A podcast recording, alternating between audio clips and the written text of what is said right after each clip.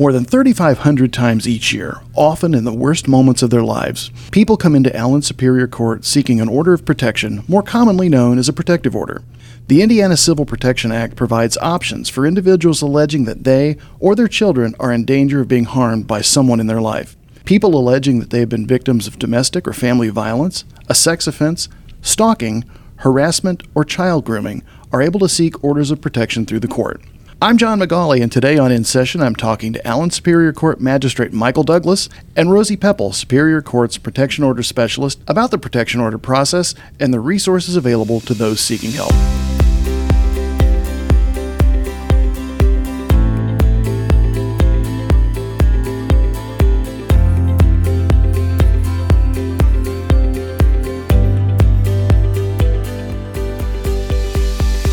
Magistrate Douglas, Rosie, welcome to In Session. Thank you. Thank you, John. Good to be here. For Magistrate Douglas, the most important question I suspect we can answer here today is a two parter, so let's just jump right in. What exactly does a protection order accomplish, and when can somebody seek one? John, those are great questions. And going to your first one, what exactly does a protective order accomplish? It, it is designed to accomplish or to stop domestic or family violence, a sex offense, stalking, child grooming, or harassment from continuing to occur. And realistically, what that means is, is that when people come into the court asking for a protective order, something has already happened to them first. And then the idea behind it is is that these laws are designed and the protective order is designed to potentially and, and hopefully stop those things from continuing to happen to that actual person. And then when can someone seek a protective order? Uh, you reference it in your opening there. Number one, domestic or family violence, which can be between spouses, between ex spouses, between significant others, between family members, uh, whether it be blood or adoption. A sex offense, which can be a whole host of things. Uh, stalking, harassment, or child grooming. And child grooming is a relatively new option that has to deal with an individual grooming or trying to entice a child to engage in some sort of um, illicit or sexual behavior. I think there's a misconception out there that a protective order is a quick fix to any dispute, argument, or conflict. You know, you don't like your next door neighbor, they, they talk smack on the driveway, you can rush in here and get a protective order. What kinds of situations do you see in court for which a protective order is not the solution? That example is can be one where someone exchanges words, two neighbors exchange words, uh, maybe cuss at each other, maybe yell at each other, and in that particular scenario, that would not warrant a protective order because no one's being intimidating, no one's being threatening, no one's being fearful for their physical safety. So we see that a lot where people come in, they're requesting a protective order because someone is saying nasty or hurtful things to them, which can be uncivil and unreasonable and, and shouldn't shouldn't necessarily be said, but just being uncivil towards someone or not nice does not equate and does not equal a protective order. The thing that we like to try to stress is being uncivil or unreasonable, it may hurt your feelings and you may not like it, and society may not like that.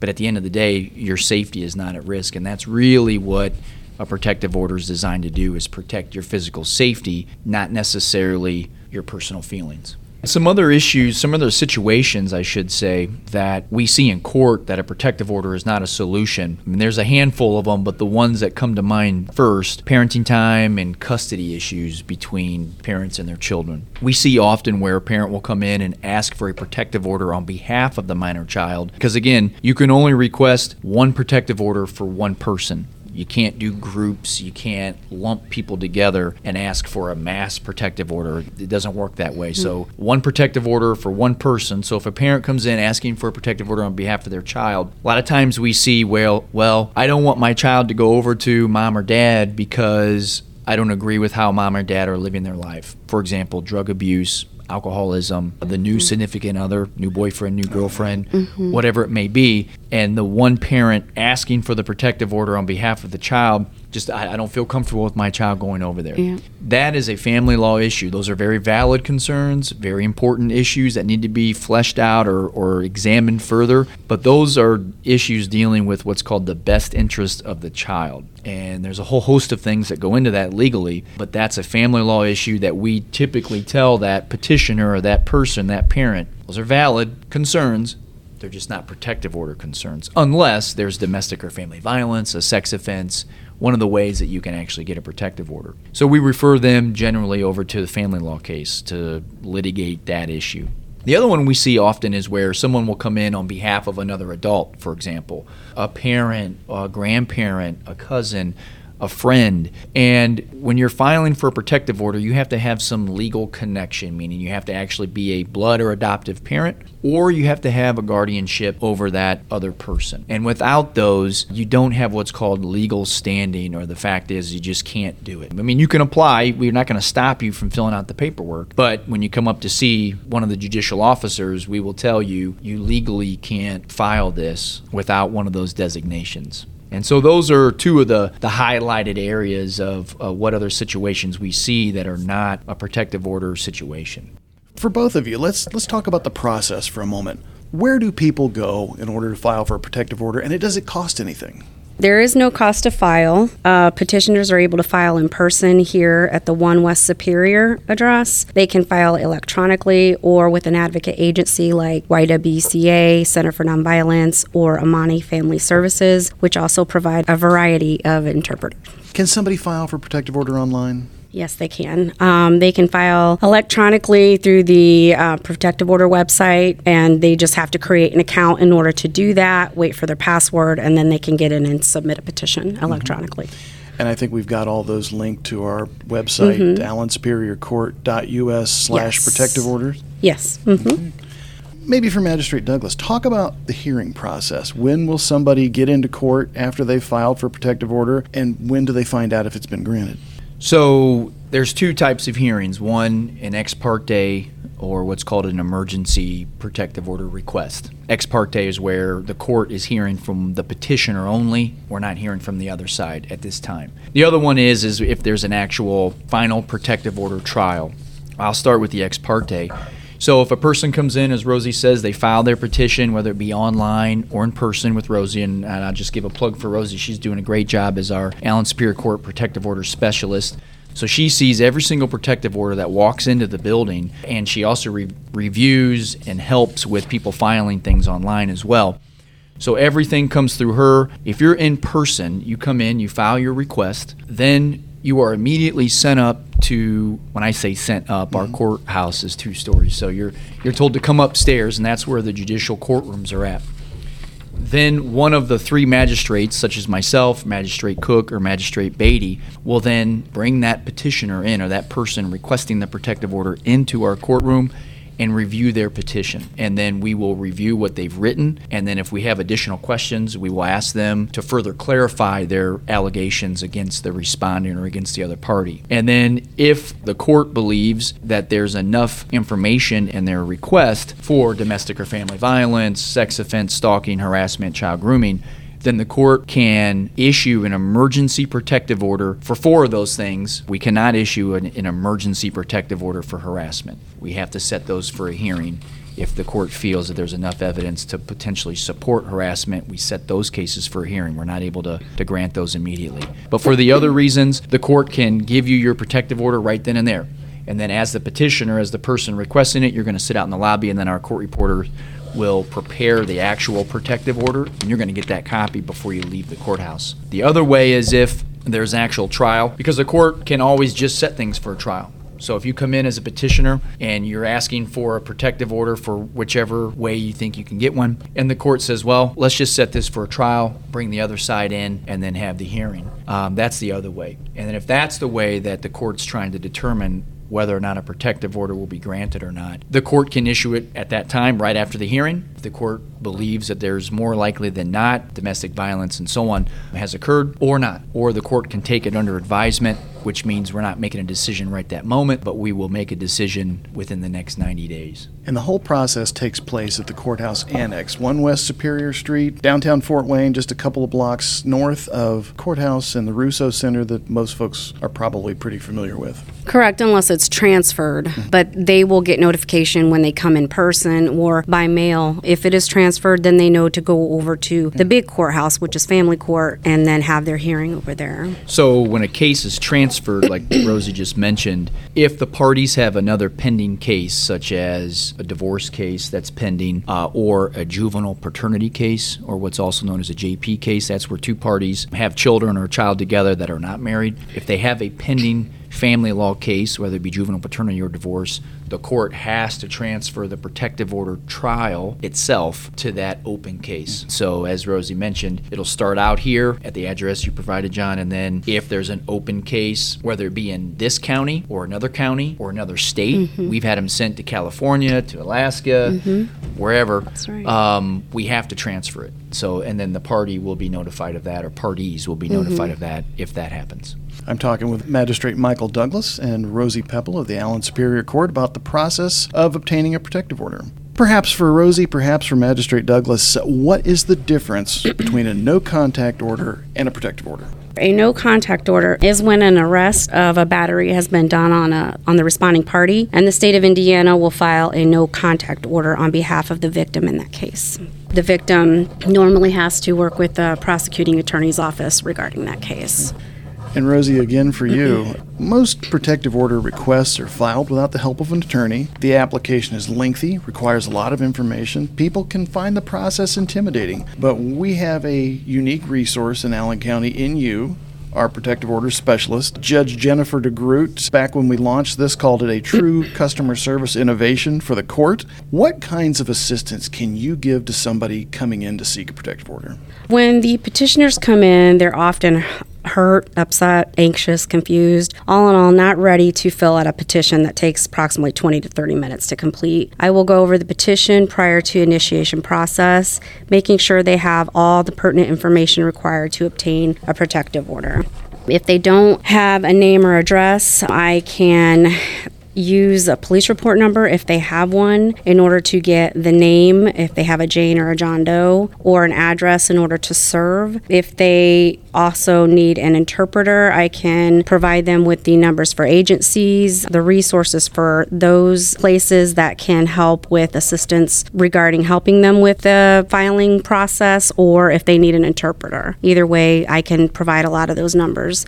Also with assistance of legal information for like family law, I can give them numbers for an attorney for like a family or referral to get that number so that they can contact them regarding those questions. You know, I mentioned in the question that the process can be long and somewhat intimidating. Are people pretty relieved when they come down and find you here and able to help?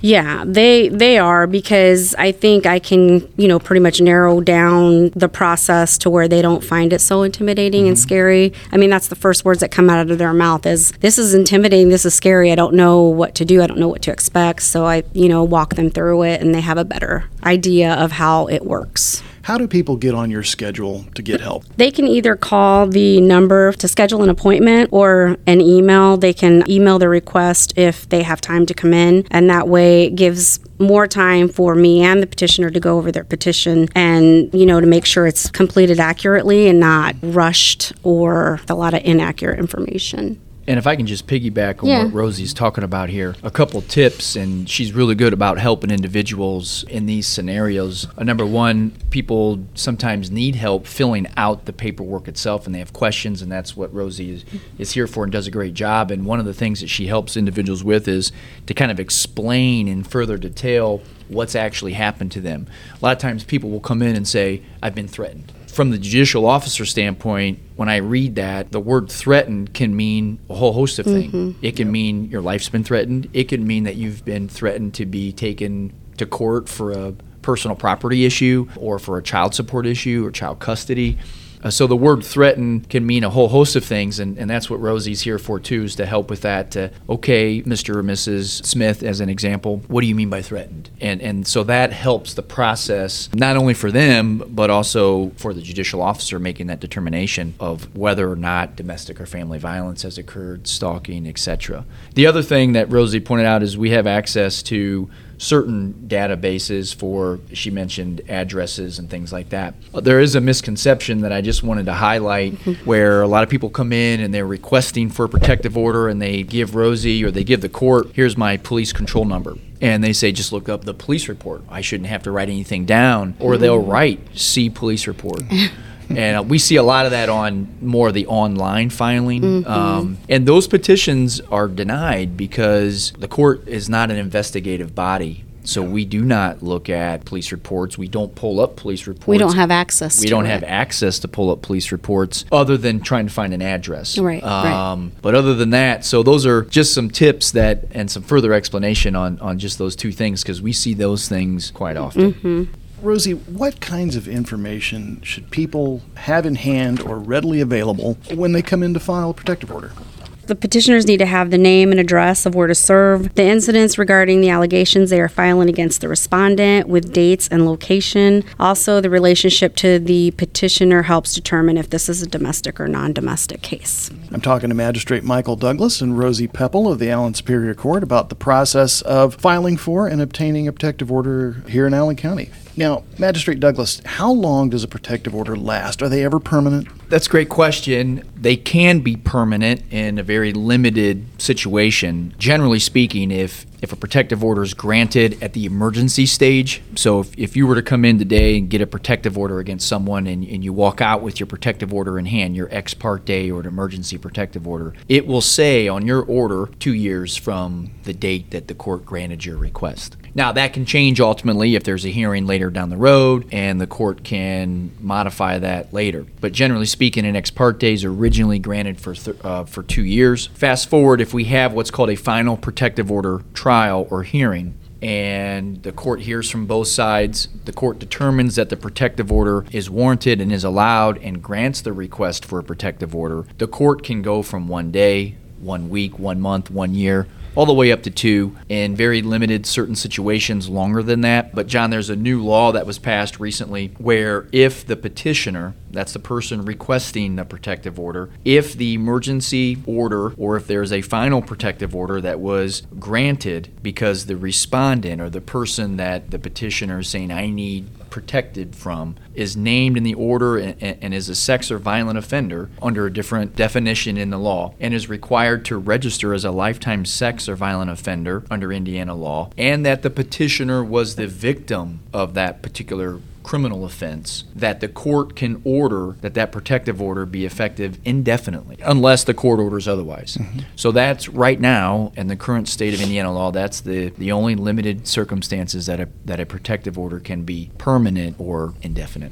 Does the petitioner, the person requesting the protective order, need to do anything over time to keep that protective order in place? Yes, if they feel that they want to extend a protective order because they feel it still needs to be in place, they can always request a request for an extension. Um, they have to file that with the clerk's office. Basically, they're re, kind of refilling out the petition, but it's kind of a different form, and then that will be taken into the clerk, and they will set it for hearing. And then once it goes to hearing, they'll determine if that stays in effect or if it's dismissed altogether. And to jump into that answer a little bit, John, the reason for that is that there has to be legally there has to be additional allegations, additional things that the respondent has alleged to have done to the petitioner in order for that protective order to be extended past the say 2-year time frame. It's not enough for a petitioner to come in and say, Well, I've had protection for two years. I want it extended out for another two years because I'm afraid of what that person might do if the protective order expires. That additional request for the two years, there has to be new allegations, new incidences that the court has to hear evidence on. Now, Rosie, one of the things you do in your role is let people know about other resources available here in the community for victims of domestic violence and other circumstances that might bring people to court for a protective order. What other resources are there in the community that you would like people to be aware of if they ever find themselves in circumstances that might justify filing for a protective order? Something that I think a lot of people don't know. We as the court, we will issue the order for the order for protection, but once it comes down to someone violating that protective order, they often come back to us stating, "What do we need? What do I do?" That actually needs to be something that goes through the either the prosecuting attorney's office for non-domestic situation or victims assistance for domestic situation, but they would actually either open a case or follow through with whatever the person is doing as far as violating that order that is in effect, but they do need to have personal service on that. If they do not, they will not continue their prosecution. But that is something that you actually need to go through on the prosecution side to find out what exactly is needed to further investigate or issue a warrant off of that, them violating their protective order. Important reminder that you are a technical assistance resource, help people get through the application process and, and get their request into court. Correct. Mm-hmm. Now, Magistrate Douglas, that brings up a good question. What does happen if somebody's accused of violating a protective order? If the petitioner believes that the respondent or the person that they're protected from does something, whether it be directly, indirectly, they communicate with them in person, through social media, or otherwise, if they believe that that's happened, what they do is they contact the police and they explain to the police what happened. And then at that point, the police then decide whether or not the respondent should be arrested. And if they are arrested, then it starts out as a Class A misdemeanor, what's called invasion of privacy. And then, as Rosie pointed out, then the case, they're charged with that crime by the Allen County Prosecuting Attorney's Office. And then that becomes a criminal matter, and it would go down the criminal track as it relates to whether or not that person did, in fact, violate the protective order or not. Well, this has been a tremendous discussion. Lots of information that I think a lot of people in the community will benefit from. Magistrate Douglas, Rosie Pepple, thank you for your time. We appreciate it. Thank you for having us, John. Thank you, John. I'm John McGauley, and this has been In Session, an inside look at the Allen County, Indiana courts. You can get more information on this and other topics at allensuperiorcourt.us. Thanks for listening. The next episode's coming right up.